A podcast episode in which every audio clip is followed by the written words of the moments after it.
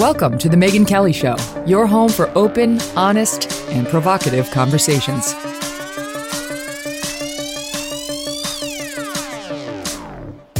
Hey everyone, I'm Megyn Kelly. Welcome to The Megyn Kelly Show. Two critical elections happening today in California, and these are big.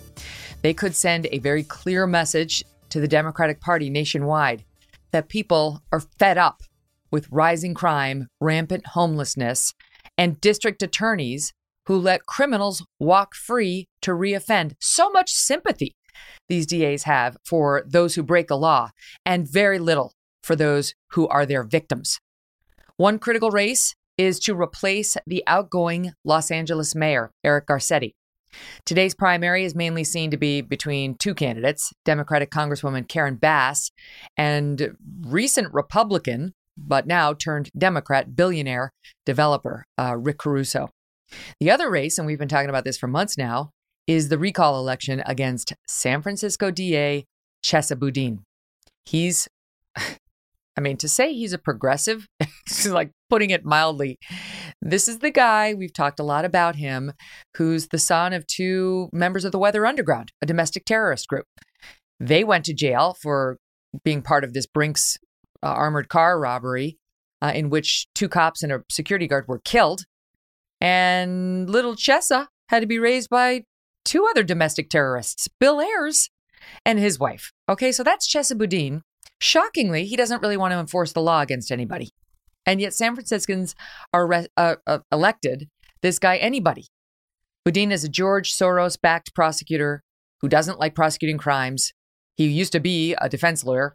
Um, he doesn't really like to pursue felonies. He thinks homeless camps are fine and shouldn't be touched. He promised not to touch any crimes like prostitution or even public urination, uh, and on and on the list goes. Turns out San Franciscans actually have a problem with that. They do. My guests today have had a big hand in the effort to try to oust Chesa Boudin. They are major players in, in Silicon Valley. David Sachs is a successful entrepreneur, a venture capitalist who runs Craft Ventures, and he's a co-host of the popular tech podcast All In. He's also a member of the so-called PayPal Mafia. Also joining us today, another co-host of the All In podcast, Jason Calacanis. Jason is the founder and C E O of Inside dot com and one of Silicon Valley's most successful angel investors. David, Jason, welcome to the show. Thanks for having us. Yeah, good to be with you. So I live out here now in Connecticut, but I'm the Northeast, and I've had this day on my calendar for a long time. And that's nothing compared to what you guys have had and how hard you've worked and waited for this day to finally get here. How big is it? We'll start with Chesa Boudin, that this is it. This is the day that San Francisco's San Franciscans get to decide whether this guy who they put in office, he, he ran against somebody who promised to be tougher on crime, and they elected him instead. Uh, they finally get their say on whether they regret that choice. David, I'll start with you.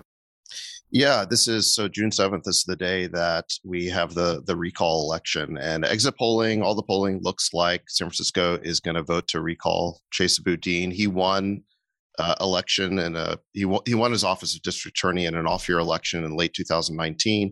It was a low turnout election, and with ranked choice voting, he only got something like thirty-six percent first choice votes, and he narrowly squeaked by. Uh, since then, he's implemented this agenda of decarceration, which is to release as many offenders as possible. That is his mission. And the result has been, you know, chaos and lawlessness in San Francisco. We can drill a lot more into that. And I think that people in San Francisco have had enough, and I think they're likely to recall him today. You know, lately, the press has shifted, Jason, to the only people who really want to get rid of Chesa Boudin are rich Silicon Valley elites to whom homelessness is just, it's a blight on the attractiveness of their city. That's really who's behind this. And we've heard Chesa Boudin say, this is a Republican-led effort, and uh, also disparaging the police because, because the police union doesn't like him. What a shock.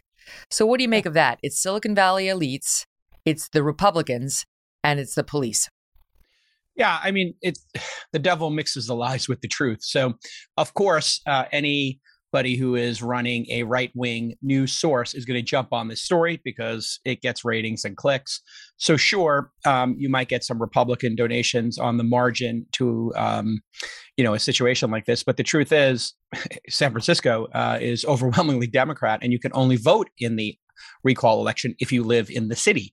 So it is not technically possible for him to be recalled, uh, for the recall to, you know, be on the ballot or for today to happen, unless San Franciscans themselves uh, vote him out. And so the facts are the facts. Um, he's done a horrible job. You don't need to really, you can just trust your eyes on this one. As, as Sachs says often, you know, if you, if you were to walk through San Francisco twenty years ago, ten years ago, five years ago, and then during uh, Chesa Boudin's reign of terror, it is stark, the difference. And people are having their homes broken into. Uh, people, uh, you know, places like Walgreens are sh- closing up shop here because they just can't sustain, uh, you know, operating in a city. And it's really tragic because, um, you know, if you really double click on what's happening here, the crime is is based largely on a super drug known as fentanyl uh, and Um, its sister drug, uh, methamphetamine, meth. And these two drugs are radically different than other drugs that we've seen. And they cause people to live a, a really horrific existence that is actually being, um, you know, extended uh, and being supported by the policies that San Francisco has chosen. And I think a lot of the intent is good. People want to be compassionate, but anybody who's had somebody addicted to these kind of super drugs uh, and people who have been addicted to it themselves say the only time that they, um, you know, get help and the backstop is Uh, when there are consequences. So it's very sad. It's a very hard discussion for us to have as a society, uh, but there must be consequences to people breaking into people's homes, to people, you know, breaking into twenty cars, to people, you know, um, you know, having psychotic breaks on the street because they're so hopped up on what really are super drugs that we have not seen before. And that's a whole, whole nother thing. So I think the bigger picture, of course, is if San Francisco Franciscans really do uh, recall Chesa Boudin today, is, is that the tipping point? Uh, and, and Michael Schellenberger, um, if he does win uh, and he starts debating Newsom, maybe we're seeing a tipping point where, you know, California, which has been blue, maybe wants to be a little more purple. Maybe they don't uh, want these really far radical left um, policies, and maybe they want to be more like Clinton Democrats and maybe balance the budget and have some reasonable policies that are actually effective for the citizens of the state. That would be quite eye-opening, right? In a city yeah, like San Francisco. I mean, that's what's so interesting about this is it's, you've got the bluest of the blue cities, San Francisco doing this recall. This isn't like, you know, in the heart of uh, Ohio, some D A went a little too soft and Ohioans are rising up. This is San Francisco. And even the mayor, yeah. London Breed, has changed her tune mightily when it comes to defunding the police and so on. But, you know, David and I have talked about this before about I did a very long interview of, of Bill Ayers, and I got to know him and the Weather Underground pretty well in terms of their history and what they're all about. So, of course, it wasn't a big surprise to find out that his son, it's effectively his son, Chesa Boudin, isn't much interested in enforcing the law. And is it, I mean, to say he's a bleeding heart is to make him sound kind and benevolent. It's not really that. It's that he cares more, to me, about the criminals than he does about the law-abiding citizens of San Francisco. He Where is his empathy for the people who are getting hurt, who are getting attacked, who are getting robbed, who are having their businesses robbed so many times that they can't keep the doors open? He he only has empathy for people, I would posit, he feels ideologically connected to because of his own family's history of crime and his weird connection to this world.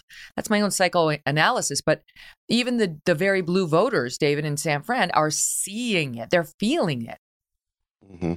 Yeah, absolutely. And um, in particular, I would say the the sort of powerful Asian American community in San Francisco has really turned against uh, Chesa Boudin uh, as a result of a number of cases. There was a, a case of an eighty-four-year-old elderly man who was pushed down and, and and killed while the assailant recorded the whole thing on his phone.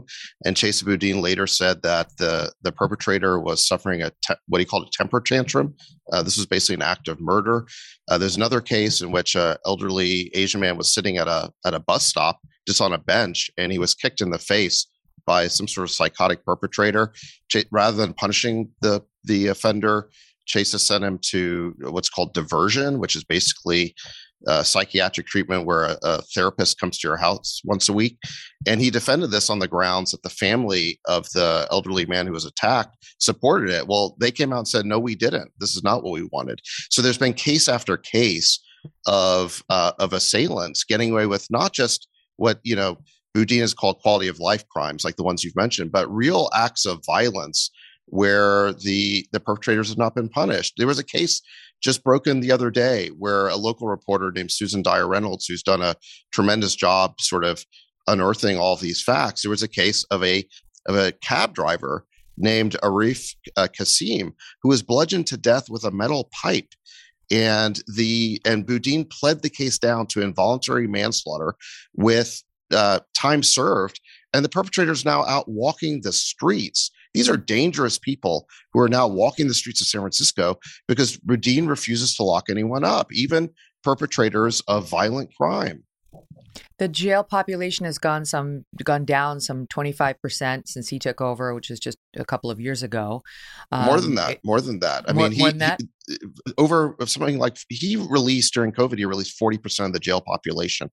And it, the, the crazy thing is he wrote uh, an op-ed in the L A Times saying, I'm making San Francisco safer by emptying out the jails. That was literally the headline of the piece that he wrote in the L A Times. So he has this warped view that somehow he's going to make all of us safer by emptying out the jails and not prosecuting anybody.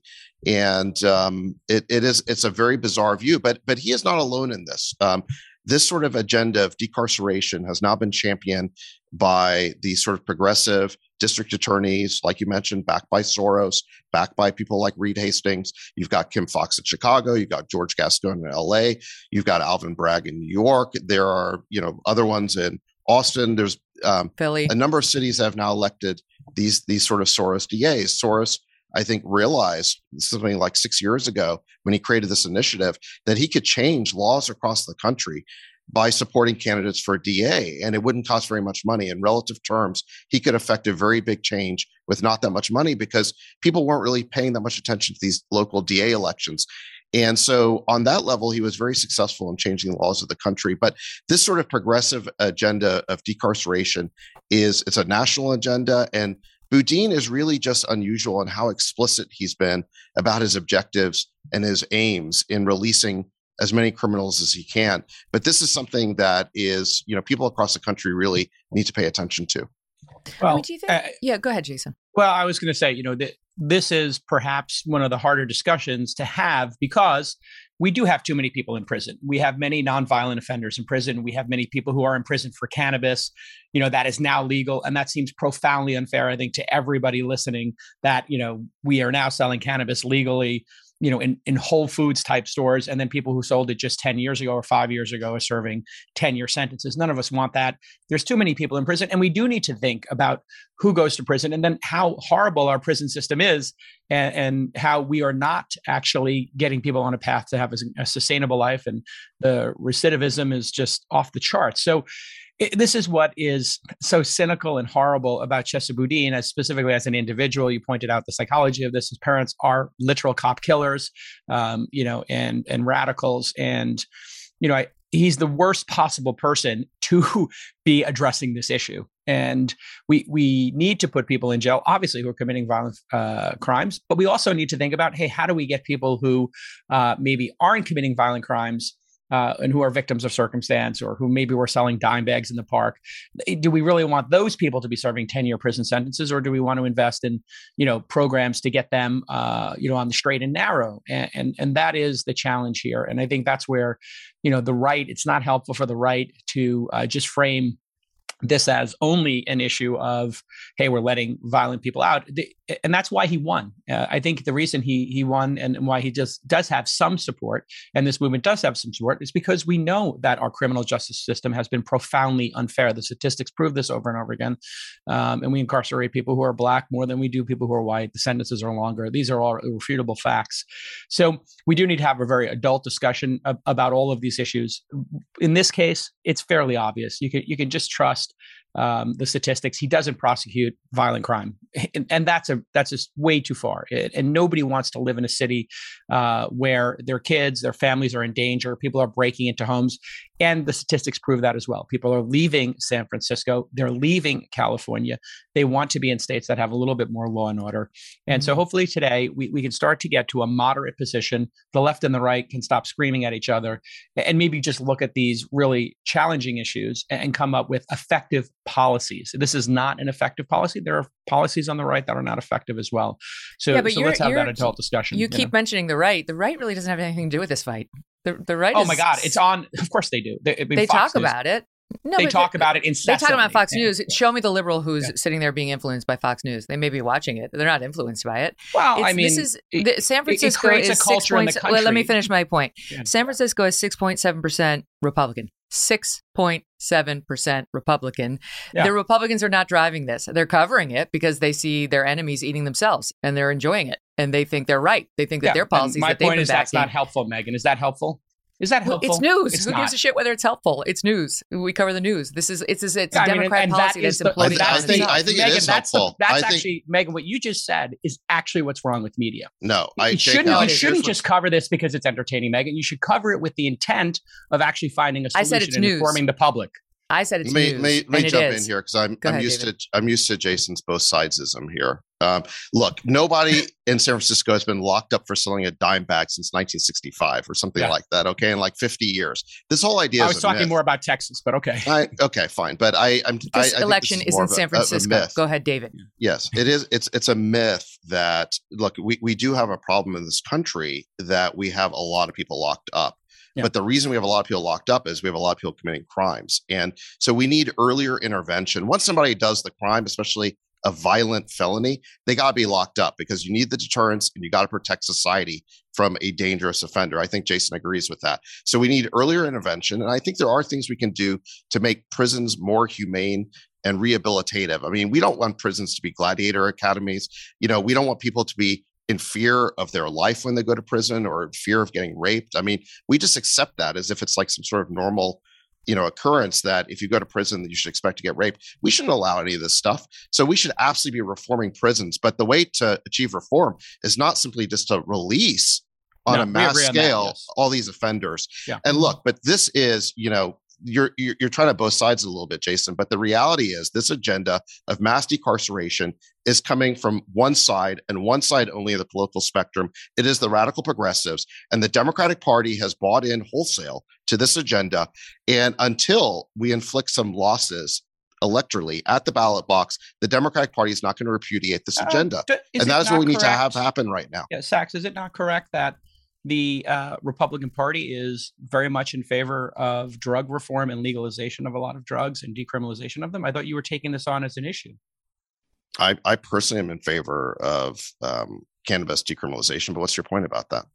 Well, my, my point is that that is a big part of the problem here is, is what's happening in drugs. So I do think both sides can come up with solutions together. It is not just that the Democrats or the libs want to release everybody from prison.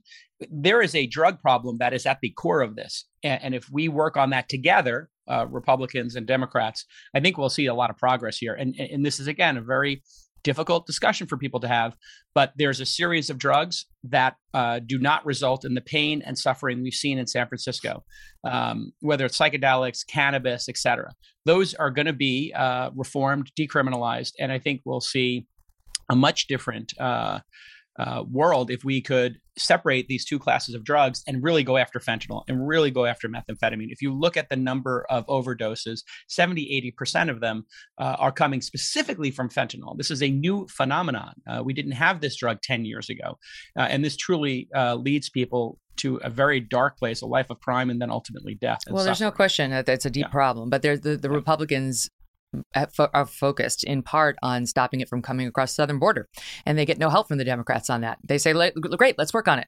Why don't we stop it from coming into the country in, in droves the way it is, thanks to the cartels? Let's tighten up our border. And then they get, no, you're inhumane, you're bigot, you're racist. And they say, okay, all right. So uh, everyone back to their corners. Are we going to go so into immigration? Are we going to go to immigration, Megyn? Because we I can mean, go we're, there. We're really going to solve the fentanyl problem. We're, we are going to have to. But my point well, is, I mean, even Ben LaBolt. Not, I mean, where is this coming from? We we talk about the cartels. The cartels are getting the precursors for all this from China. And I think this is actually, uh, you know, um, a specific strategy by the Chinese to have this drug here. I don't think and you're I, wrong I think, about that. You know, Yeah. And I, th- I think that's another, you know, thing we have to think about is the relationship with China in relation specifically to, um, you know, th- this horrible um, phenomenon that's going on that we have yeah. not seen before. When we had well, heroin you know, when it comes to China, we, for a we, long time. Yeah. we, we, we're so reluctant to condemn them and to make them pay for any of the things they're doing uh, to us, because we, we decided to form this weird economic partnership with them, both at the sort of private level and the government level. And we sold our souls. You know, now we're in a tough position to wiggle out of the relationship, though wiggle we must, because these are not ethical. No. This is not an ethical country, um, and we shouldn't allow them to have this amount of influence on us. Now but I will just say this. Megyn. What's that? Yeah, now well, there's now always points. The, the Chinese, the, the Chinese know their history, and there was a, a period, uh, this this what they call the century of humiliation, where we had these things called the Opium Wars going on, and the the Chinese blame the West and the United States in particular for this century of humiliation and, and these Opium Wars, in which as many as something like twenty-five percent of the Chinese population was actually addicted to opium. So you could look at what's happening here as a certain kind of payback, where they've produced these, like you said, fentanyl precursors. They go to Mexico, they get turned into the product, smuggled across the border, and then they're, you know, it's addicting, you know, huge numbers of people in our city, something like one hundred thousand plus fentanyl deaths every year. We can all agree that's a huge problem, but what we need are for these Democratic officials to stop being useful idiots for the mm-hmm. Chinese Communist Party. And they are allowing these open drug scenes in our cities. We have these, um, you know, open drug marketplaces where you've got people who are so sick with addiction that they're now living in these drug marketplaces and openly using. And you have Democratic D As and mayors doing absolutely nothing about it. They refuse to enforce the law. And that is where we need to start, is enforcing the law in these cities, cleaning up these homeless encampments and open drug scenes. That has to I mean, stop. We're conflating a homeless problem, uh, which was a real problem um, and, and still is, with an addiction problem. And, you know, to call what's happening in the Tenderloin a homelessness problem when there are plenty of beds for everybody, and everybody who comes here gets eight hundred dollars to one thousand dollars, uh, you know, in welfare, basically, and a bed um, is actually, you know, a big part of the problem. We're framing this as a homeless and an equity problem when it's just really an addiction problem and mental health.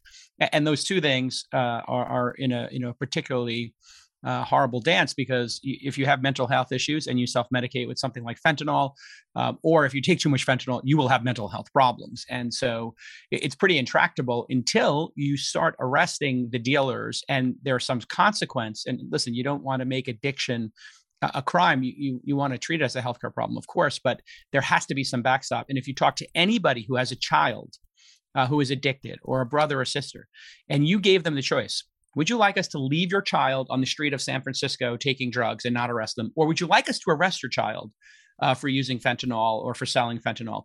They would all pick the latter. And so yeah. why would we not, the people who are most impacted, the parents, the family members, they would rather see their own children, their own siblings go to jail, as horrible as that is, versus the horror of living on the street and living as an addict. And I think that's very eye-opening once you frame it in that way, which is there must be a consequence in order for folks to go to rehab. And, and that really, you know, I was taken by Michael uh, Schellenberger, who is running as an independent here in California for governor.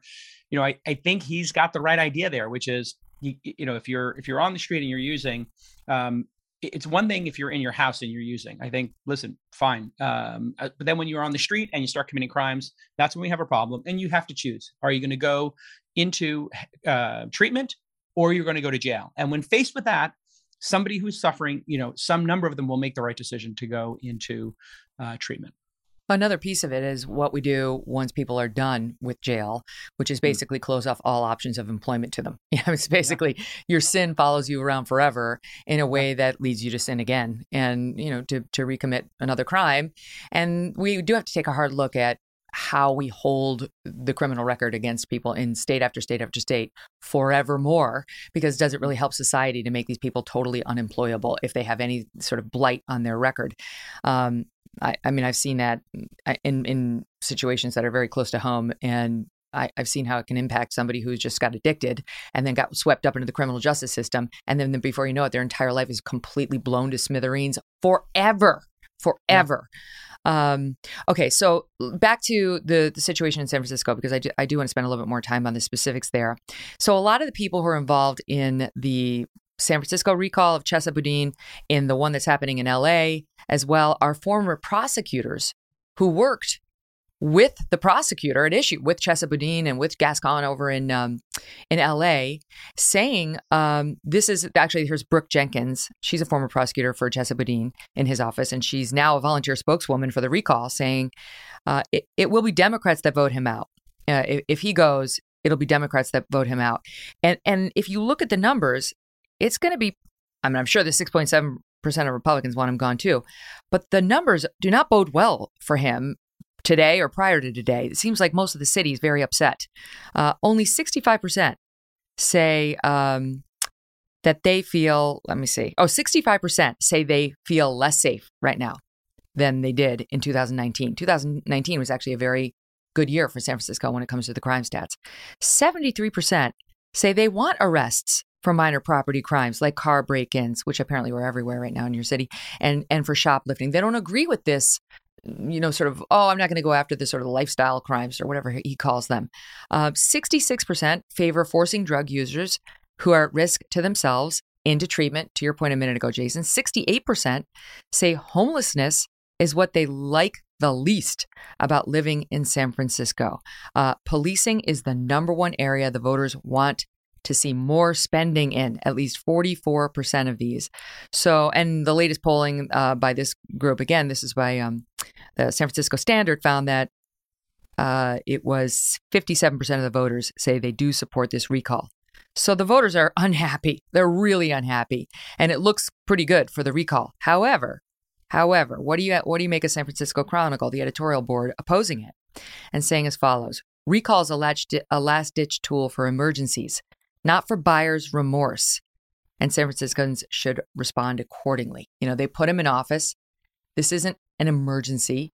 You know, you have a an, a duly scheduled election coming up in a year or two. You wait for that. What do you make of it, David?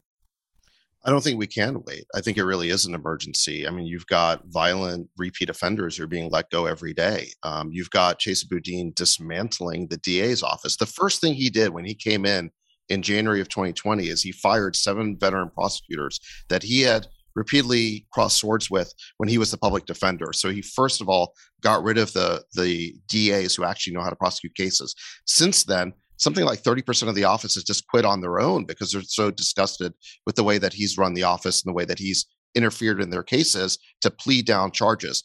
So every single month that goes by that Chesa Boudin is D A, the this that the that office basically continues to degrade. And it's not like you can just put a D A's office back together again very easily.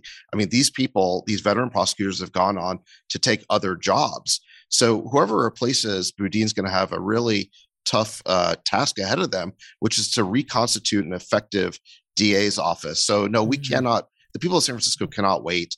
Um, the situation in the city is dangerous, and it's going to continue to get worse unless we get a change.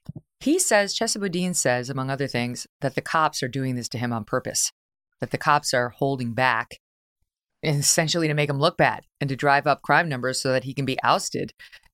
Do you think the voters will find that persuasive, Jason? I mean, it seems to me, no, e- even if laughable. That's true, if you're a voter, you're like, well, I'm sorry, but you still have to go. Like, either way, it's bad for me.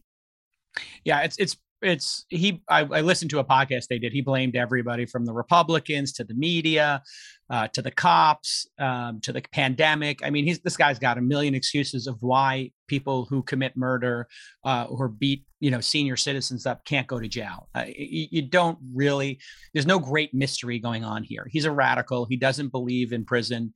Um, and he's just the wrong person. He, sh- he should be in the public defender's office, which, by the way, yes. is where he was. Yes. Like, this is a public defender who now has basically embedded themselves uh, in, into the prosecutor's office. And it, it, it's just obvious to everybody what's going on here. And I would encourage everybody, when you look at these, you know, fun with numbers and statistics, anybody who's lived in San Francisco, um, and I, I left the city a couple of years ago, but I did live there, um, and I do have a property there. And you know, when you go to the city, it's pretty well known your car will give, get broken into.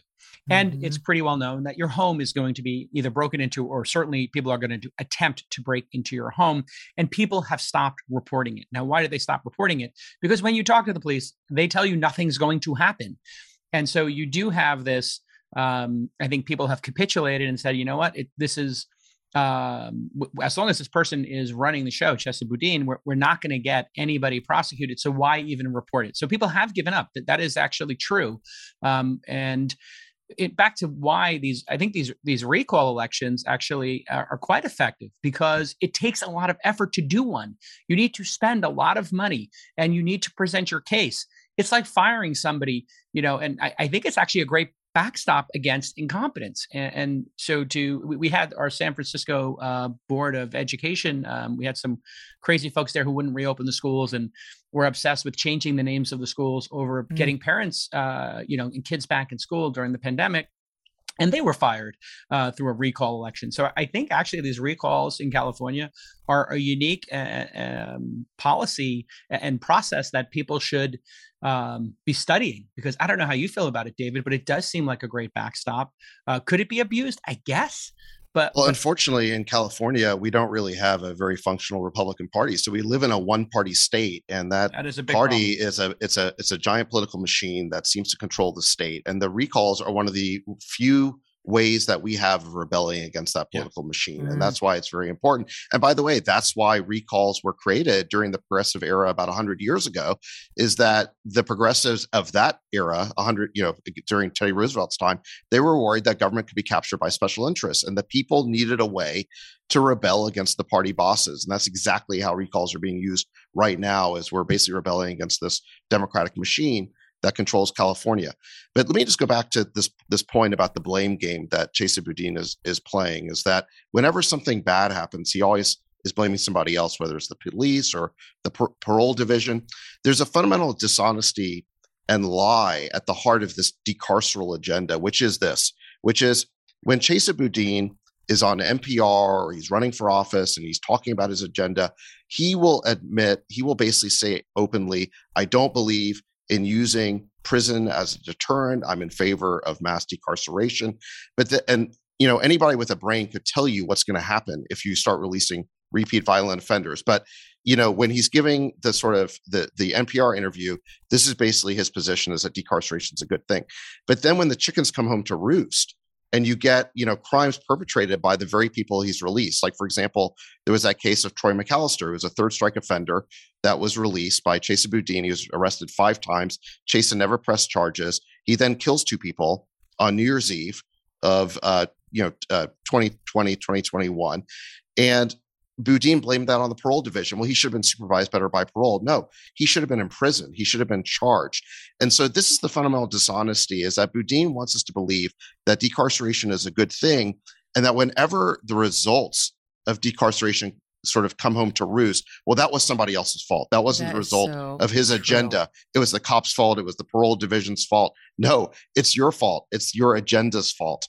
Yeah. That is so true. That New York Magazine, of course, decided to weigh in, and um, they they interviewed him. And of course, this comes from him. This is their interview with him. They're defending him, and they list the reasons why San Francisco's in trouble, you know, why the crime rate is what it is there. And this is what they wrote. Boudin is endangered by forces largely beyond his control. He cannot build more housing or decide what a judge wants to do with a defendant. Hello, he's the D A. Where do you think the judge gets his recommendation from? A district attorney can't make arrests or wave a wand to magically lower crime tomorrow. Oh, sure, the D A never speaks to the police about who should be arrested and what crimes we want to prioritize. Um, and then Boudin goes on to add in this piece, their effort to blame me and my office as though we were the sole actor in the criminal legal system, as though we play God in these cases, is not how the system of checks and balances our founders devised works. It's unbelievable. I, lo- I like the fact that they're trying to absolve him, the magazine and Chesa Boudin himself, from any responsibility for any of this, while still openly admitting he's for decarceration and won't enforce the laws that are already on the books for those who are not yet incarcerated, is, I think we call it chutzpah. It, one of the problems here, Megyn, is also that once people realize um, that you're not enforcing certain laws, um, the word spreads. Criminals are uh, really smart. Addicts are really smart uh, when it comes to acquiring drugs. And, um, you know, most of the folks who are addicted here and who are homeless in San Francisco are not from San Francisco. This is not, you know, uh, there certainly is a housing problem in California. We all know that. Uh, but what happens in the rest of the country is um, addicts are finding out that the place with the best drugs at the least price, at the lowest price, with the least uh, enforcement is California, Los Angeles. And so where do addicts go? They literally come here because for them, this is where they continue that uh, addiction and, and not uh, face any repercussions. If you were to do this in another state, you would wind up in jail. And so uh, now California is disproportionately supporting Um, and, and now having to pay the price for the addiction um, problems across the entire country. Yeah. When you look at the car break-ins, once we stopped prosecuting those, and they're really easy to catch people who break into cars. You just create a bait car. It's not rocket science, folks. You put some cameras in a car, you put a police police officer around the car, you leave a laptop in there, and you can arrest the person. Uh, once that became obvious, then groups of gangs were coming from across the, the wider Bay Area to come into San Francisco to specifically go to Fisherman's Wharf and other places where they knew tourists would be and rob their cars. And then we lost tourism here. Then they did the same thing, uh, breaking into people's homes and Walgreens, and you saw all these snatch and grabs at high-end stores. Yeah. So again, when, when you make it clear to criminals, hey, this is Uh, allowable behavior and your chances of being arrested are incredibly low, there's a direct correlation with the price of drugs um, and, um, you know, uh, enforcement. In other words, if dealers yeah. get arrested, you need to find another dealer. You have to pay to get them out of jail. You got to pay for lawyers. And, and that side of the equation raises the price of drugs. That's why in places where it's really um, costly to deal drugs, the price of drugs goes up. And that's what happens with consumption is basic economics. And the economics here are you can score very powerful drugs at very low prices and face no repercussions. What do well, we and I think, think it's is a sta- it's a statewide problem that crimes under one thousand dollars, thefts under one thousand dollars yes. won't be prosecuted. Insane. That's not just San Fran. San Fran. So that's why Walgreens, you know, is really struggling, and it's uh, it's got, I think, crime up forty-seven percent year over year, and it had to close five locations in the San Francisco area because all the problems plus that law don't lead to good business. You can see why things are falling apart and why the voters, even even progressive-minded, quote, liberal, bleeding heart liberals, are, have had enough of this and are seeing the consequences of bad policy on their personal lives. That's what actually does drive right. somebody to the voting bo- box, like when you see it in your personal life. All right, let me take a quick right. pause so I can squeeze in a break and more with David and Jason. So much to go over, including what's happening with their pal Elon and Twitter. Uh, we'll get to that a bit later in the show. Stay tuned for that.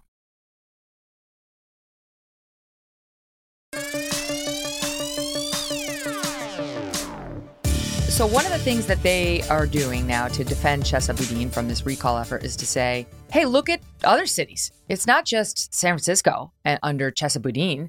Look at Sacramento. They've got a tough talking D A up there, and their crime rate numbers are way up.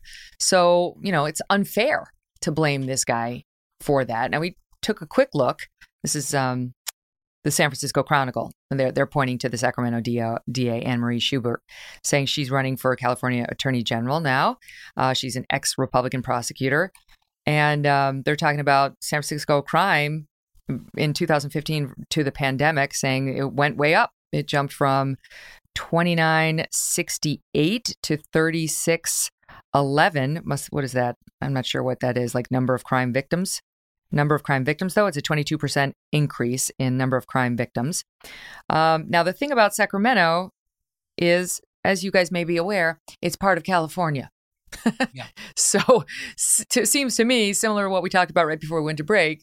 Of course, they would be suffering year over year because California, over the past couple of years since the pandemic, has implemented a lot of very soft on crime policies that have affected the entire state. But what do you guys make of it?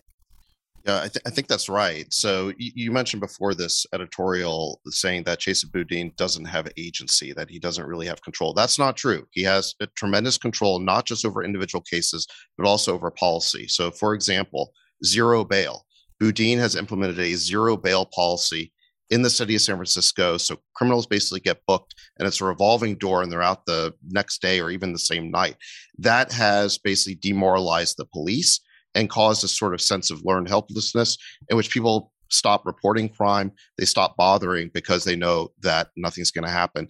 But that policy of zero bail that's so detrimental has also been supported at the state level by Gavin Newsom, the governor, and his handpicked Attorney General, Rob Bonta, uh, as well as by George Gascon in L A. So they are pushing for these policies as well. And Newsom is responsible for the early release of something like seventy-six thousand inmates. He's also mm. shut down prisons at a time when we need more prison space. And they continue to do things like reduce punishments and sentences. They continue to do things like downgrade felonies to misdemeanors, which aren't even being prosecuted Uh, anymore by these progressive D As. So it is a statewide problem, and voters really need to hold not just Boudin accountable, but they need to hold Newsom accountable and Bonta accountable. And that is why I'm supporting Schellenberger for governor, and I am supporting Anne-Marie Schubert for uh, state A G, is because we do need a statewide change on these issues. Is there any chance? Like, what could Schellenberger actually win? I love him. I'm one hundred percent rooting for him. I'd be open about that. He's brilliant. I love his writings on the environment and climate change and homelessness in San Francisco and all. It's Sicko, I should say. That's the name of his book. But does he actually have a chance? Well, I th- what I would say is it's certainly a, an underdog uh, chance. But here's why there's a path is because um, today, June seventh, uh, is the California primary. And California has sort of what's known as a jungle primary where everybody from all parties is voted on, and the top two go to a runoff. So if Schellenberger, for example, as an independent, could beat the Republican and go to a runoff, if he could just come in number two behind Newsom, he goes to a heads-up recall against Newsom. And so there would be no Republican or third par- other third-party candidate in that race. And I think once you get into a heads-up competition against Newsom, particularly when the alternative is not a Republican, is not branded with the scarlet R. I mean, California is a very blue mm. state. I don't think uh, a Republican has has much of a shot of winning here anymore. But Schellenberger's an independent. So if he could just get into a heads-up race against Newsom, I think that there's a chance there. And he would get a lot of earned media. Uh, there would be a lot of attention on that race and discovering who Schellenberger is. So it's certainly a long shot, but there is a path. He's an exciting thinker. He's somebody who comes at problems the right way by actually just taking an honest look at them, not through an ideological lens, and then trying to figure out what works. He's certainly not somebody who thinks we be sh- we should be shutting down prisons or California nuclear plants. I mean, the guy makes so much sense, but we'll we'll see whether people are lucky enough to accept the gift that he is offering them, which is a willingness to serve. Um, back on the crimes, just to go back to Boudin, because I know that you, Jason, did something interesting. Like, David, you got behind this recall effort. And then, Jason, you you have a background in media before you got into being like the most like visionary angel investor of all time. Basically, if Jason gives you your money, continue, your Megan. Bi- I like this your, line question. Your business is going to do well. It's crazy the list of successes yeah. you've had, even though you were off base on that Republican stuff. But anyway, okay. no. Um, but uh, we'll talk about January sixth later, Megan. Well, I mean, we probably won't have too much of a debate on that one. But um, can we talk about the journalist? So you hired a journalist to take a hard look yeah. at his. It- what he's actually done. How is he actually handling crime? Because it's one thing to say, all these cars are getting broken into. Our homes are getting broken into. I feel it. I don't need to see a study, but I feel it. But you hired a journalist to actually figure out, who is he releasing violent offenders? How are things yeah. changing under him? Give me specific cases. And what did well, you find? Yeah. So it, what you were uh, mentioning before, you know, we have very liberal um, magazines here uh, and newspapers, and the coverage is almost uniformly in favor of Chesa Boudin. So I said, listen, one of the problems here is I think people are not getting um, great uh, coverage uh, of what's happening with his office. And so what if we just hired a journalist? And we did a GoFundMe campaign, and we said, you know, let's um, let's look at what he's actually doing. Uh, and so I started this GoFundMe, and I put five hundred bucks in myself. And I said, anybody else want to join me on this journey? And sixty-five thousand dollars showed up in, in a couple of weeks. And so we hired Susan Reynolds, uh, who Sachs mentioned before, and now she is just covering, you know, specific cases of victims. And I said, listen, here's the money. I trust you to do the best you can here. I suggest you just do coverage of them. And if you go to Gotham by the Bay, gotham by the bay dot com, you can read all these stories. And uh, I don't have them pulled up right now, but you know, she'll write a two thousand word story about the victims, and she'll go into exactly how crazy these cases are. And it's kind of irrefutable. Of course, they're trying to discredit her, discredit me. Uh, but the facts are the facts. The cases are the cases. Uh, David actually mentioned a couple of them. And mm-hmm. well, she's done a great job. Ching and I think is, the, is one of the ones that jumped out to me. Stephanie Ching helped kill yeah. and dismember her father. This is quoting from Susan's January twenty twenty-two article. But she didn't spend a single day in jail. And you go through the details yeah. of this case. They showed up at her house. Police did. Found a nylon rope, box cutters, duct tape, a, wom- a worm circular saw, red-stained latex gloves, pan sponge, reddish-brown fluid, human blood on the saw, multiple plastic bags in the refrigerator. You do not want to know what was in the bags, but I'm sure you can figure it out. Let's just say Stephanie's father did not meet a timely or kind death. And somehow this woman escaped any jail time? I mean, like that doesn't seem possible even yeah. in Chesa Boudin's world. She she received a suspended sentence. I think he pled her down to something like um, desecration of a body or something. She was credited with time served for seventeen months spent in jail. And now she's walking free in the streets of San Francisco. I mean, oh these are dangerous people who have yeah. just been released. It's, it's mind-boggling, absolutely mind-boggling. Um, another another story that Susan just broke uh, in the last week, which I think is really important, is on gun crimes. So what she found is that Boudin, you know, make, likes to make a big deal about gun crimes. He talks about banning ghost guns and he wants to prosecute firearms manufacturers. But when you actually look at felony gun cases, he has dismissed or, uh, over seventy-five percent of them. So, so he will talk a big game about gun crimes and gun violence and going after gun uh, manufacturers. But when it actually comes to crimes committed with guns, he won't prosecute them. And, you know, there was a real, a tragic real world example of this. There was a, a uh, perpetrator named uh, Zion Young who was uh, caught with uh, a, a lot of firearms. They had eleven gun related felonies on him. And uh, Boudin pled it down to one misdemeanor, released him from jail. And just a couple of months later, he killed a young man named Kel- Kelvin Chu mm. in a botched robbery. So, you know, these examples have real world consequences. Real people get hurt when Boudin does not prosecute these crimes. That's right. That's right. Yeah. And and the same thing is happening over in L A, where another Soros-backed D A is doing very similar policies unapologetically. And he could also lose his job. I'm actually going to take a pause there and pick it up with that case, because there's this one particular case. It's insane. We have video of it. This this mom pushing her toddler, her baby, uh, down an alley. She's on the sidewalk and this perpetrator comes along and mows them down. We'll tell you what happened and what her message is for these soft on crime D As and the cities that back them. You guys had this recent like summit. I don't know. If, maybe that's not the right word, but I no, saw my pal Glenn. Yeah, okay, summit. Because I saw Glenn there. Uh, I saw Matt Taibbi there.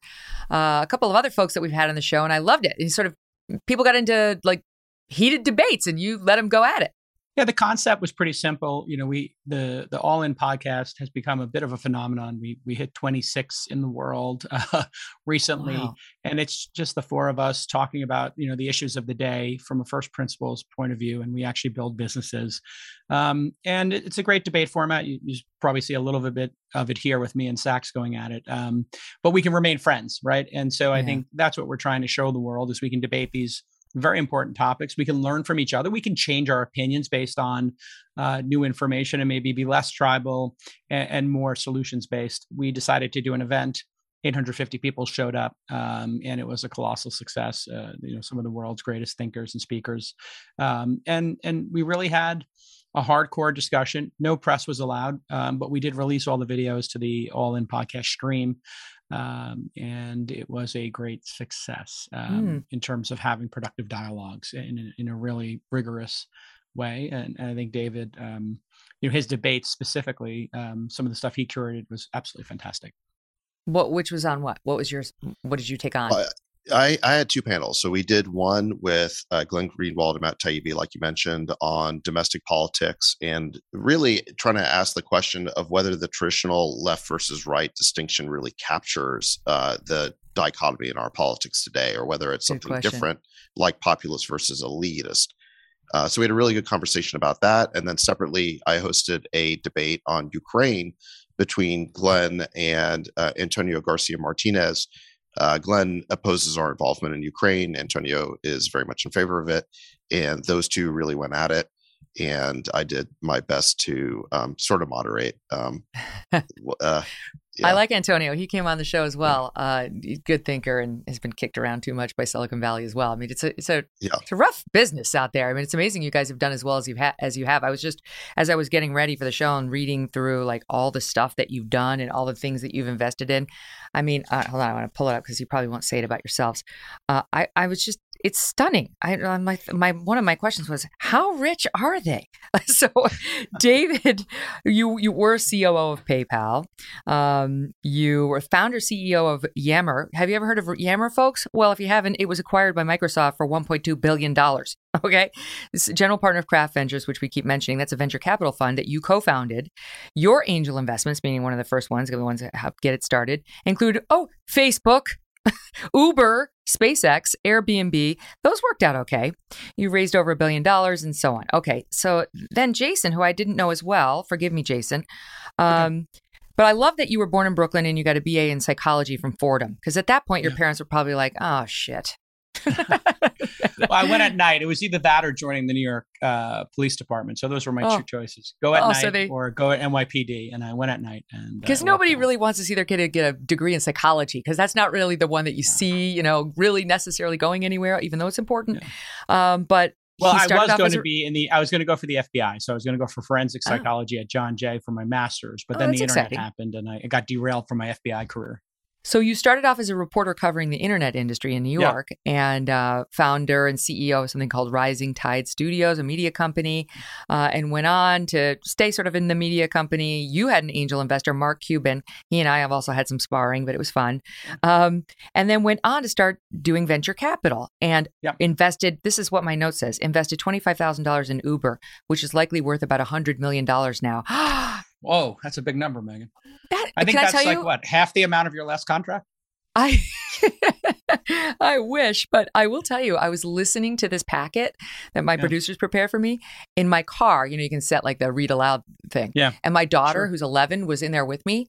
And she was very impressed at your twenty-five thousand dollars and really wanted me to invest twenty-five thousand dollars in Uber. And then I had to explain to her, and that ship has kind of sailed. Mommy doesn't have that opportunity in front of her right now.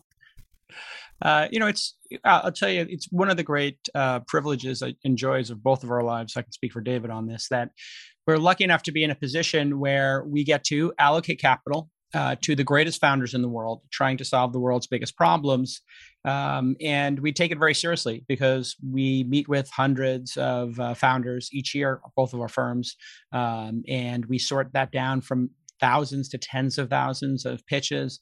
And um, we have to do the hard work of of making bets that are non-consensus, that are long shots, and, and hoping they work out. For every Uber you hit, you know, there, there's going to be, you know, uh, hundreds of others that, you know, fail. And so it's a very hard job. Luck is part of it. Um, but really consistently investing over time is the secret uh, to being good at this game and having a great process. David's got mm. a great process. My team's got a great process.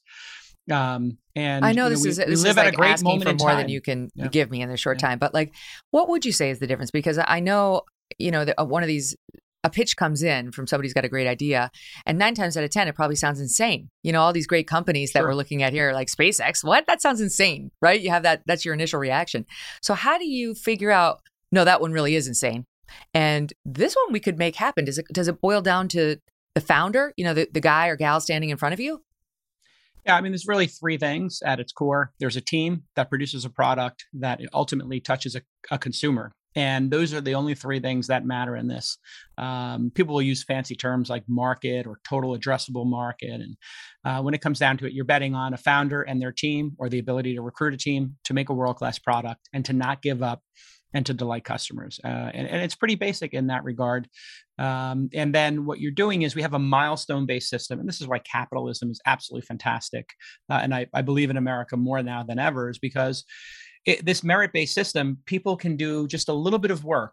Uh, and all of the lessons on how to build a company are online. They're on YouTube. They're on various services available for free. I, I, I never had a chance to go to M I T, but I listened to M I T lectures in my spare time for fun.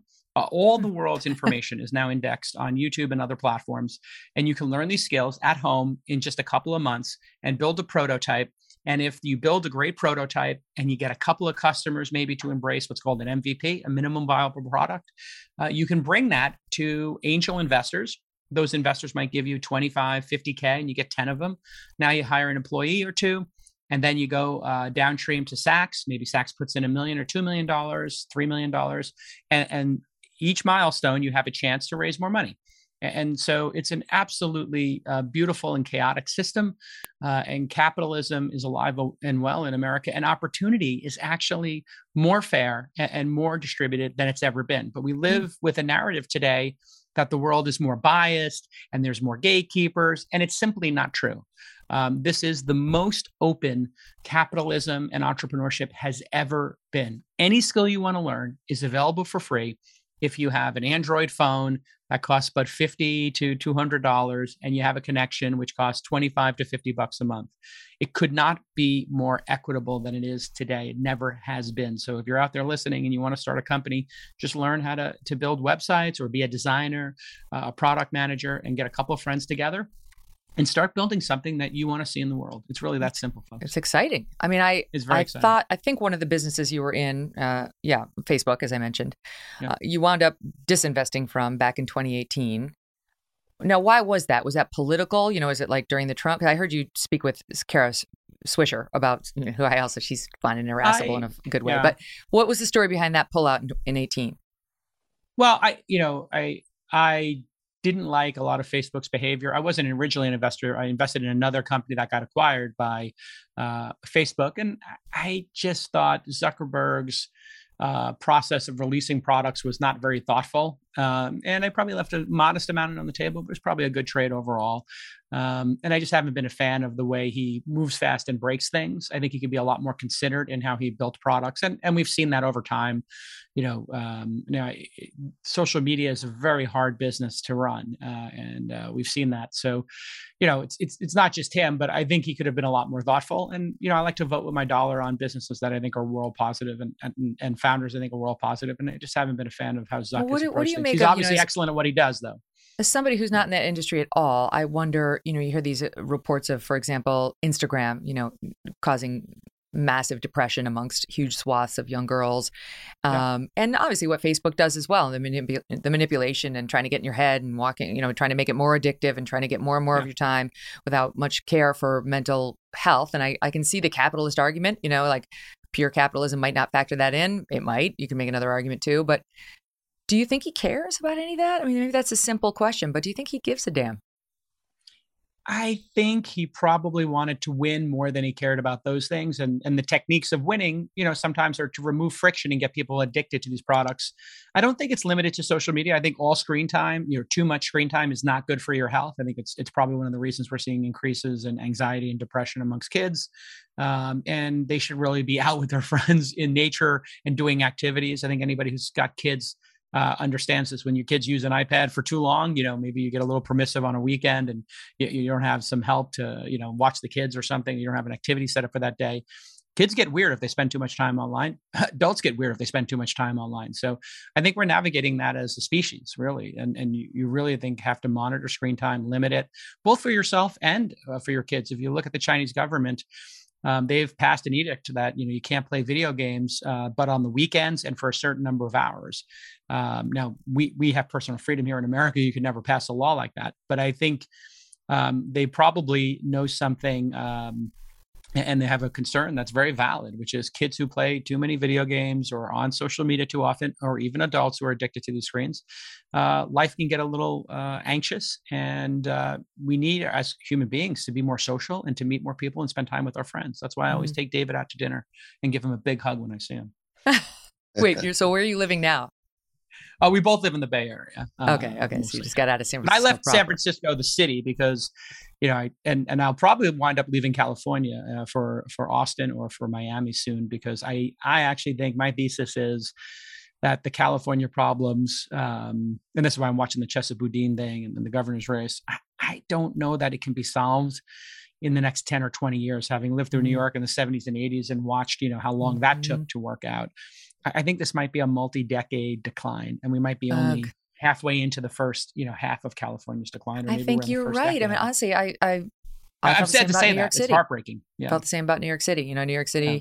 has gone just crazy in its politics and, and defunded its police by a billion dollars and, you know, yeah. homelessness everywhere. And, you know, it's like we were getting approached by truly deranged people on the street all the time where my kids didn't know whether to yeah. run, whether they, you know, are they in danger? And, you know, I didn't know either. You know, it's like all of it. You're thinking, what am I paying this, you know, this amount of taxes for? And, yeah. and on, on the police, on the D As, it's not like sanitation. Sanitation is a major irritation of mine in New York City. It's disgusting. I don't know if you've been in New York recently, but it's like the on-ramps, the off-ramps on any bridge, tunnel, et cetera, to get into the city. And then you get into the city and it's almost as bad, are absolutely covered with trash. I mean, heaps, mountains of trash.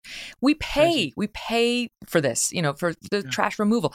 All the plastic bags now um, adorning the New York City trees as though they're Christmas ornaments, you know, because they sanitation doesn't take them down anymore. It's blight, you know, and it's depressing and it, it worries me, but it's not going to kill anybody. You know, I mean, yeah. it, it's not going to kill anybody. And that's why the, the police strain is so So dangerous. I want to go back to your business backgrounds, but Dave, before we do that, let's let's talk about L A for one second, because the the D A there, the soft on crime D A, George, I always want to call him Gaston, right? Because of, because of um, Beauty and the Beast, Beauty but and the Beast. Yeah. It's Gascon, and he yeah. is like a Chesa Boudin. Now he's not facing a recall today, but he is facing a second recall effort, which, like with Chesa Boudin, has the support of many deputy prosecutors in his own office. There's there's a petition to get him recalled. Uh, five hundred thousand signatures. They've surpassed that last week. They need sixty-seven thousand more by July sixth to secure a vote, I guess. Um, now, this guy, similar to what we were just talking about, about looking at the cases in San Fran, there was a woman. She's only known as Rachel. She was pushing, pushing her son, Charlie, in a stroller through the Venice neighborhood of L A. We have the video of it. It's downright alarming. This is via Daily Mail and New York Post. Um, this car comes out of nowhere. It's a narrow alley, but she's on the small sidewalk there. You can see, oh my God. Oh my God. He, I mean, he has plenty of room to stay away from her. He runs over this woman and her baby. I want to tell everybody they lived. It, it, amazingly, they, they both lived. She tried to get out of the way, but he, it's almost seemed like he was trying to mow her down.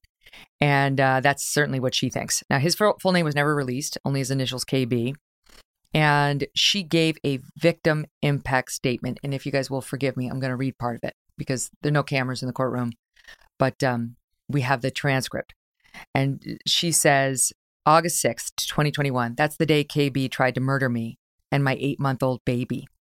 Uh, as the car got dangerously close to us, K B turned the wheels in our direction and accelerated as he aimed to kill us. I screamed at the top of my lungs for him to stop. I made eye contact with him. His face had no look of fear, surprise, or regret. He stared right at me with a look of intention. I have fragments of memories of watching the car hit us, me hitting the windshield, with my body and head hitting the ground. I saw a tire as I fell to the ground, thought my head would get run over, that my life was over. I assumed my baby was already dead. We're indeed very fortunate to be alive, but make no mistake, my son would be dead if it weren't for my actions in those last moments. Had I not thrown my child into the air and instead had left him on the ground in his stroller, K B would have succeeded in killing my baby by driving the nose of his st- stolen car right into my child's face. He tried to kill us for sport. And if you look at the still grab we have of the actual moment of impact, you will see, uh, and for our listening audience, check it out on our YouTube feed later, but what you see is the car. You see the mom on her left side on the windshield being hit. And you see the stroller wheels up and you'll see a, a white thing close to the front wheel of the car and close to the ground. That white thing is the eight-month-old boy. That's her baby, whose head looks like it's about to get run over by the back tire. I mean, it's a miracle, a miracle that this mother and child lived. She goes on to say, um, I was shocked to find my baby alive afterward, screaming, thankfully still strapped into his stroller. I was dumbfounded when I learned K B had only been cited out and was never arrested for our attempted murder. She's she's very angry about that, saying, I've never felt so victimized as I have by this system and current policies of L A's D A, George Gascon. My heart breaks when I think about all the other victims out there less fortunate than me, whose murderers are getting lenient sentences and being released from prison before their sentences are complete. complete. When I met with the juvenile D A in Englewood, I was told Gascon's policy of, quote, delivering the lightest touch pol- possible for minors would prevent us from ever seeing any justice. What about my child, also a minor, He was eight months old when K B tried to kill him. I was also told that his record would be wiped clean when he turned eighteen. How on earth can that be? He tried to murder two innocent pedestrians. Murder. And we have video evidence. And she goes on from there. Basically, this guy got a slap on the wrist. He was treated as a juvenile. And uh, the D A really had no qualms about it, saying, um, trying to find the exact quote, but um, unapologetically saying he he was a minor and this was the right course, not to throw the book at him. That's where it stood. So it's not San Francisco. It's not L A. It's California. And it's other states, too, who have, on a, on a massive basis, taken this approach of, he didn't mean it. He's too young to really throw the book at. We, we've been too tough on criminals. And you've got real life victims who are starting to stand up.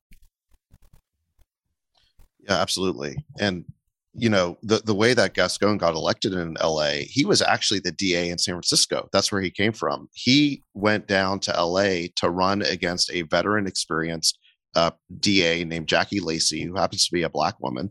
And Gascon was supported by Soros and Reed Hastings and basically billionaires who don't live in L A. They're, it's out of town money. They don't have to live with the consequences of their policies. And he replaced this extremely experienced D A. Um, and so, you know, we had this Black woman replaced with this incompetent white man, and we never heard anything about this being institutional racism. So, you know, it's been a real disaster, and we've seen the consequences of these, these policies. And you've seen now a rebellion by the Hollywood left against Gascon as a result of the case you're talking about. There was a case of a young woman, uh, Brianna Kupfer, who was working in a furniture store and just was randomly attacked by a deranged homeless person and stabbed to death. There was a case, uh, there's been a, a rash of these uh, follow ho- home armed robberies uh, that took the life of a world-renowned person, Jacqueline Avant. Uh, you know, criminals followed her home and she was shot to death. So people in L A are getting scared, and there's been a bunch of applications for uh, for people in L A who are never into guns before to basically become first-time gun buyers. So, yeah, I mean, you're starting to see a real rebellion by the citizens of these cities against these D As who really got elected with out-of-town billionaire money. Yeah, um, that's right. And um, George Soros so will never see the effects of these policies that these D As are putting into effect. And she, this this woman, because this, this her perpetrator was just sentenced last Thursday, she was asked to speak after he was sentenced. So she she gets to give her victim impact statement after the sentence already been has already been handed down. That doesn't do her any good. They uh, sentenced him five to seven months at a youth camp, juvenile probation camp. This guy who literally tries to mow over a, a woman and her eight-month-old baby. Uh, they said, oh, look, fortunately, Gascon's office said, the baby was uninjured and the mother received a laceration to her elbow. I mean, absolutely no empathy for crime victims, only for those who perpetrate them. And so, you know, we see it city by city, state by state. George Soros, I don't know. I, he lives, I'm sure, in a very nice neighborhood. He's never going to be made to pay. But it's not just him. You know, I've talked about this before. Um, I had a meeting with a billionaire here in New York, who I will do the courtesy of not naming. And um, I was just given access to him to talk about media, talk about future, talk about, you know, sort of where he thinks, he thinks things are going. And this guy was one of the main funders of the no bail policy in New York. He was like, this is my only mission. And why? It, because it makes him feel like a social justice warrior. It made him feel better, like he was doing something for the Black community, for people who have been unfairly, you know, punished by police in the past and so on. And of course, the stats that were just released a couple months ago by the D A or by the F B I show that the people who have been hurt more than ever by the increase in crime over the past couple of years in the wake of these policies are Black and brown people. So there'll be no accountability for that. Yeah, I mean, it's it's it's the case that as with the whole defund the police movement, um, this sort of decarceration movement, the zero bail movement is supported by generally upscale, well-to-do white progressives and who, you know, are very insulated from the effects of these policies. And when you actually poll the communities who are most impacted, they are very much against these policies. And um, the defund movement, just like the decarcerate movement, they come from the same place of this misguided sort of uh, progressivism. You know, um, Jason, let's be clear. You know, oh, yeah, David Sachs backs you know politicians all over the country. So I mean, it, this isn't just a matter of you know, uh, people backing uh, people from other states. Sachs is, does this every day of the week. So well, but you know, but that that's an interesting point, because I never thought. I mean, I do contribute to uh, national races where local ones too, and local ones, but I don't contribute to local races where I don't live. So it, it was. Wait, it's, are you it's, claiming that you have many homes? I, I do. Yeah. So where's J D Vance running? J- J D Vance is running in Ohio, but he's running oh, for the United States. Do you have a home in Ohio? No, no but he's running for the United States Senate, and that vote oh, is going to impact. So that me. Makes it different. Got That's it. A national election, Jason. Got it. Um, I never, I never in a million years would have thought to fund a local D A or say mayor's race in a city in which I had no nexus, in which I did not live okay. or work, and this has been a a strategy of these left-wing progressive groups, which is to change policy across the nation by flooding these local races that people never previously paid much attention to. Mm-hmm. They didn't realize how important Wait, these the right races doesn't were. Do that? Well, I can't. I can't speak for that. I never thought to oh, do okay. it. Oh, okay. Well, here's what I think Got is it. nuts. Here's what I think is disturbing. We've seen the crime rates go up in our major cities, and the, and the in particular the murder rates go up in our major cities massively over the past couple of years. And there's no question the pandemic played some role in that for sure. But the soft on crime policies played a, a massive role as well, and certainly the defund the police and the the summary attacks on police as racist in the wake of George Floyd did not help either. I mean, there have been whole studies on the Ferguson effect, so-called Ferguson effect. Cops do pull back when they've, they don't get backing, when they get demonized. You know, they're like, what am I doing this for? I'm not making three hundred thousand dollars a year. Um, so we've, we've seen all that. But what we're seeing right now is a, a weird phenomenon in the past month or so, since Buffalo, since Uvalde, since we've seen you know, sh- more and more coverage of shootings pop up. Those were mass shootings. There's no question about that. But now you, you start to hear C N N, you listen, you read the New York Times, you listen to the Biden White House, some Democrat politicians, they describe everything as a mass shooting, like four people shot at the at the grocery store or wherever. It's a mass shooting. Now, I mean, I guess technically it's, it's I'm not trying to argue over value of how many, life. How many people need to die in a shooting, Megyn, or get hit by a bullet for you to consider it a mass shooting? Is it four? Is it seven? Let me, let me finish my point. Let me finish my point, Jason. Um, as I was saying before you interrupted me, I'm not trying to dispute What, what the use of the word mass. I'm what I'm trying to dispute is the attempt to now say we've got to get guns because of all the mass shootings. The mass shootings are what justify our newfound push on, quote, gun control. And what it is, to me, is a dodge on the rising crime rates, which have been a drag on the Democratic ticket and are going to take them down come the midterm elections in October. It's gaslighting. It's gaslighting. There's not some new rash of mass shootings thanks to guns. There's crime. There's increasing crime in city after city, which this D O J's own F B I has documented, and no attempt to blame it simply on this phenomenon of bad mental health coupled with easy access to guns is going to excuse the Gascons of the world, the Chesa Boudins of the world, uh, and these soft on crime policies, including zero bail. That's my point. So how many people do need to die in a mass shooting for it to be? Why don't you answer my question, since you're here as the guest? What was the question? Was there a question? Yeah. That, I, thought, I thought we were here to have a dialogue, I, Megyn. I thought you yeah, were and I'm, I'm shooting the point at you, and I'm asking for your reaction. Okay. Um, I think you're conflating a lot of different issues in a very partisan way to get ratings. That's bullshit. Don't question my motives. That's This is where you, you turn into you sort of an asshole. You asked me what I think. That's what I said. That's what I think. I think you're conflating a lot of issues here. I think we need to have a realistic discussion about gun control in this country. No, no, no. I think Let me just stop partisan. You. Let's Let have the actual thing. What you Don't, said that there's a I'm giving you my honest analysis. Around. And for you to say that I am misleading the audience for ratings is a prick thing to say. You don't know me. All right. I've made my name and I've made my business based on honest journalism. I realize you may be number twenty-six worldwide, but you've never done real journalism at the level I have in your life. So I don't need a lecture from you about ratings. I am here to deliver honest information to my audience. That's what I'm right. doing. You can disagree many, with my point without so, getting personal. How many people have to die in a mass shooting? As a journalist, we're both journalists. How many people have to die in a mass shooting for it to be considered mass for you? Let's I don't have know. that discussion. I don't know. Six, seven, eight. Where do you put the line? I don't know. But you know nothing about me. Mm. Do you know my stance on guns? I don't. That's why I'm asking you the question. Yeah, you, you don't. brought it no, up. Because you, said that the, you came you said into this with an idea making... that I might be opposed to your positions on January sixth, on guns and so on. You don't know anything about me. You don't know anything about me. Let me okay, give it to David, who might actually ask, who might actually Let me give it to David, who might actually engage on the point I'm trying to raise. Do you think there's any validity to that, that now we're trying to deflect from the problems of soft on crime D As and zero bail policies with gun control, mass shootings? That's the real issue. Yeah, absolutely. I mean, just let's take the city of Chicago. You had over two hundred homicides this year, mostly uh, g- gun deaths since the beginning of the year. No one was talking about that before Uvalde. Now they're trying to rebrand that as, you know, a mass shooting problem. You know, handguns are already illegal in Chicago. That's not a gun control problem. That's a gang problem. It's a crime problem.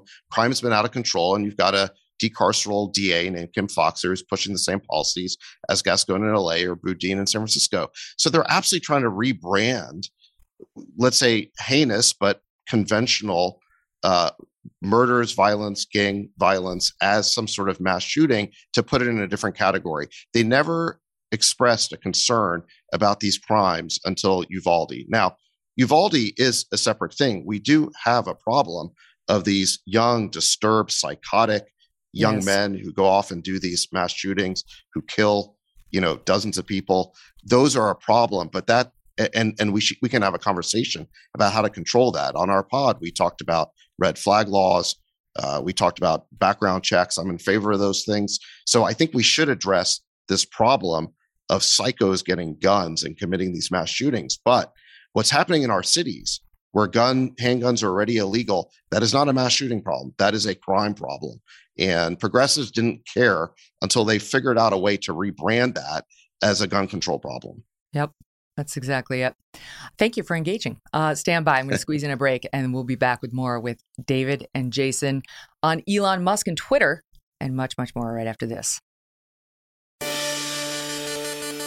All right, so let's talk Elon Musk, because this week people started to get nervous uh, when Elon suggested that he has the right to back out of this deal.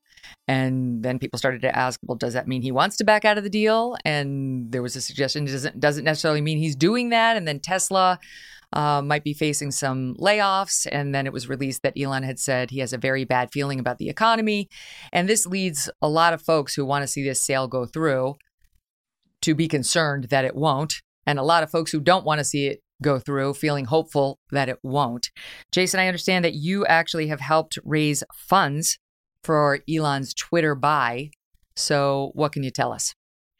Uh, uh, so just a little fact check on that. I have a tiny allocation I was given to invest in the company, but I'm not helping him raise funds, nor does he need any help. Uh, you know, he's he's got his own money to buy it. Uh, You know, I, I don't have any inside information other than, you know, what Elon says on um, Twitter, and he's been pretty vocal about it. We also had him at the All In Summit, where he said, listen, if the bot problem is less than five percent, as Twitter has said in all their S E C filings, okay, great. Uh, if it's more than that, well, you know, it's, it's kind of like, uh, I think he used the analogy of termites in your house. And so, you know, in my experience, you can take Elon at his word. You know, if the if the termite problem is five percent, let's say, in the house, okay, great, we agreed on a price. But if the termite problem is fifty percent uh, or twenty-five percent, and, and I think anybody who uses Twitter at this point or has done some research into it would say it's probably more than five percent, then either, you know, it, it's uh, a breach of, um, you know, uh, the deal, or maybe the deal should be at a different price. And so, you know, I, I think there's a chance the deal happens. You know, if I had to handicap it, like, there's a chance the deal happens. Uh, there's a chance the deal happens at a, a lower price, um, or there's a chance um, that there's some sort of legal action. And so it's kind of up in the air right now. Um, I think Twitter is in a really bad place because maybe it, they could have been misleading their shareholders all this time. And so, um, you know, if they can't give him the information, because it seems like he's trying to get some information. And when you do these deals, you have information rights. So in that latest S E C filing, uh, he asked for more information and they're not giving it to him. So that certainly does not look good for Twitter. Uh, but again, I don't have any inside information, and I, I just had a small allocation to invest in it. So no, I don't have knowing that, that inside information. I'm just giving the handicapping of what I read publicly. Yeah. No, I got it. And can you, yeah. if, can you handicap it? Can you put an odd, odds on it? You know, odds that this thing will go through? I think it's uh, it, it's starting to feel like the deal is not going to happen to me, if I had to take a guess. Yeah, uh, that's not what we yeah. want to hear. Um, it's I, just we we Elon need would be the one best of these companies to be run yeah. by somebody reasonable. He would be a great owner for it because he he um, really is great at executing. He would solve the bot problem. Um, I think his, you know, freedom of speech positions are, you know, classic American, you know, we have the law and, um, you know, everybody deserves to, uh, you know, have their opinion, even if you don't like it. It's hard to uh, hear certain things. Uh, you and I just had a little flare up ourselves. Sometimes it's hard, but we we have to learn to disagree with each other, right? And uh, do so in a, a productive way, hopefully. But it's it's hard to be for uh, freedom of speech when some things are uncomfortable. Now, There, there is in a private company, obviously a zone of you get to decide what people do in a private company. You get to decide what happens on your podcast. I get to decide what happens on mine. So there'll be some things that'll be judgment calls. Like, for example, sharing uh, information on people's location. Gawker famously would stalk celebrities in New York and, and tell you the location of people. This is kind of dangerous, but perhaps not illegal, right? And so, um, you know, the law has to catch up. And there's this other phenomenon with these new systems where things can trend. And so the fact that, you know, some piece of speech that might be legal, but also, you know, could be deadly or, or could be dangerous, uh, can trend and could become the number one story and could be exposed to millions of people, like somebody's home address or, uh, or somebody's, you know, a phone number, you know, and, and there's obviously varying degrees of, of the fallout from these things, you know, that, that does make this unique. Uh, and so it's not just standing on a soapbox in the middle of Times Square. You know, you, you could all of a sudden have a picture, uh, you know, shared with millions of people, as we've seen uh, tragically, you know, when, when people have their phones hacked or whatever. So it's very complex. Um, he's the great entre- greatest entrepreneur of our time. And so it'd be great to see him take this on. Um, that being said, you know, it's, um, uh the deal looks like it's very challenged right now, and so mm, it does. It's gonna life's a negotiation, so we'll see. I think it's right because they. I mean, has to occur. I don't know. Initially, the Twitter board seemed David to be like, "No, we don't get out. We don't want Elon Musk coming in here. Get out." And then the price was so good, they. I don't know if they were forced to accept or they just did accept, but in any event, they got a good deal on paper. And now I don't know how they'd feel. You know, do you think they want it to fall apart? And secondly, so two-part question. Do you think they want it to fall apart on the Twitter end? And secondly, I read that Elon waived his right to due diligence. And if that's true, does he really get to unwind the deal if the bot numbers are understated? Okay, so on, on the first question, what does the Twitter management want? And mm-hmm. initially, they fought Elon really hard on this. And it was pretty clear they didn't want to work for him. Uh, it was also pretty clear that Elon was going to replace a lot of them.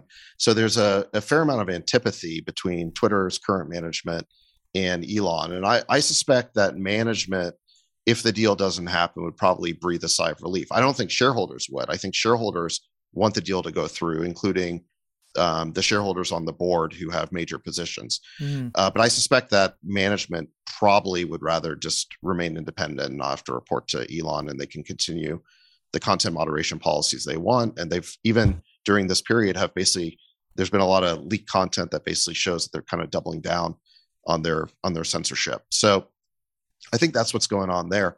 Uh, in terms of the diligence and what Elon is required to do, I think Elon's position on this, based on what he said publicly, is, look, I relied on their public filings and public statements.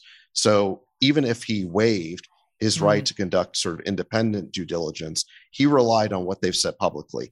And what they've said publicly for many years is that the bot problem is five percent or less. And he's saying, listen, when I sample my own account and I look at my followers or I look at my own tweets and the likes and reactions they get, the bots seem to be a lot more than five percent. So I need you, Twitter's management, to answer my reasonable questions about this. And Twitter has refused to. So now if the deal falls apart over this, then what happens is Twitter's going to have to make a decision. Do we sue Elon Musk for the billion dollar kill fee that he would otherwise be obligated to pay? And if they do, Twitter, uh, Elon's defense against that is going to be, but you didn't give me all the information, you didn't answer my questions. And then they're going to have to go to trial. And I think the issue will very quickly uh, become, uh, what did Twitter's management know about the bot problem and when did they know it? And why didn't they basically answer Elon's questions? And what will the discovery show? If the discovery in that lawsuit shows a chain of correspondence between Twitter execs saying, hey, we have a big bot problem here, Uh, that would look very, very bad for them. And so I think if this deal doesn't happen, I think there could be a lawsuit, and that lawsuit could be very embarrassing for Twitter executives. I mean, could there be a securities fraud lawsuit against him by the government? But against not him, against Twitter. I mean, if they're misstating this problem in their S E C filings, they could have bigger problems than a lawsuit against Elon. Right. And that, and that, that would all come down to the discovery. Uh, you know, what did Twitter executives know? When did they know it? And what does the discovery show? I mean, are there emails between Twitter executives saying that, hey, we have a bot problem?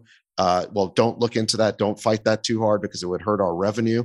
Elon's contention is, look, the reason why this is important is seventy percent of Twitter's revenue is brand advertising. And the, the ad rates depend on how many eyeballs are looking at that advertising. And if, I don't know, twenty-five percent of the eyeballs are fake because they're actually bot accounts, then a lot of Twitter's ad revenue could go away. So, you know, is there correspondence? Is there discovery within Twitter showing that people were aware of this problem and didn't want to look too closely into it because it could have an adverse impact on revenue? And by the way, I'm not saying that's the case, but that's the kind of liability that I think Twitter would face. And it will be really interesting to see if the deal falls apart. Does Twitter sue Elon and subject itself to that kind of exposure, or do they mm-hmm. just let it kind of quietly go quietly away? Go away. And and well, I think the answer to that question will tell you how much exposure Twitter executives feel like they have on that question. Do you that- do you also think, are you also as doubtful as Jason that it will go through at this point? Well, it seems like uh, they're at this uh, impasse where Elon is saying, I need this information. I can't proceed without it. And Twitter is basically saying they won't give it to him. So unless this impasse gets resolved, I think the deal probably does fall apart. Um, although, like you, like Jason, I'd like to see uh, Elon buy the company. Mm-hmm. Yeah, Go ahead, I think David nailed it, Megyn. When you when you look at the discovery process, they've been talking about the bot problem for a decade. So there'll be every level of executive talking about this. And certainly, um, you know, the number five percent is like a very specific round number, and, mm-hmm. you know, less than five percent doesn't seem very credible. Uh, and, you know, the exposure to Twitter of taking this to the mat um, would be so great to have misstated that for so many quarters that the shareholder lawsuits and the chaos from that, executives' liability if they were lying or if they were misrepresenting in any way, I mean, it would just cause utter chaos. I mean, and we're talking for years of lawsuits that would take, I don't know, David, you're the attorney here, but I mean, the amount of time it would take for this to all hash out would, would be measured in years. And, and in the meantime, that company is already mismanaged and not running properly. Mm. And so th- this kind of distraction for management um, would, I think, lead them to say, hey, listen, you can be a shareholder in the company.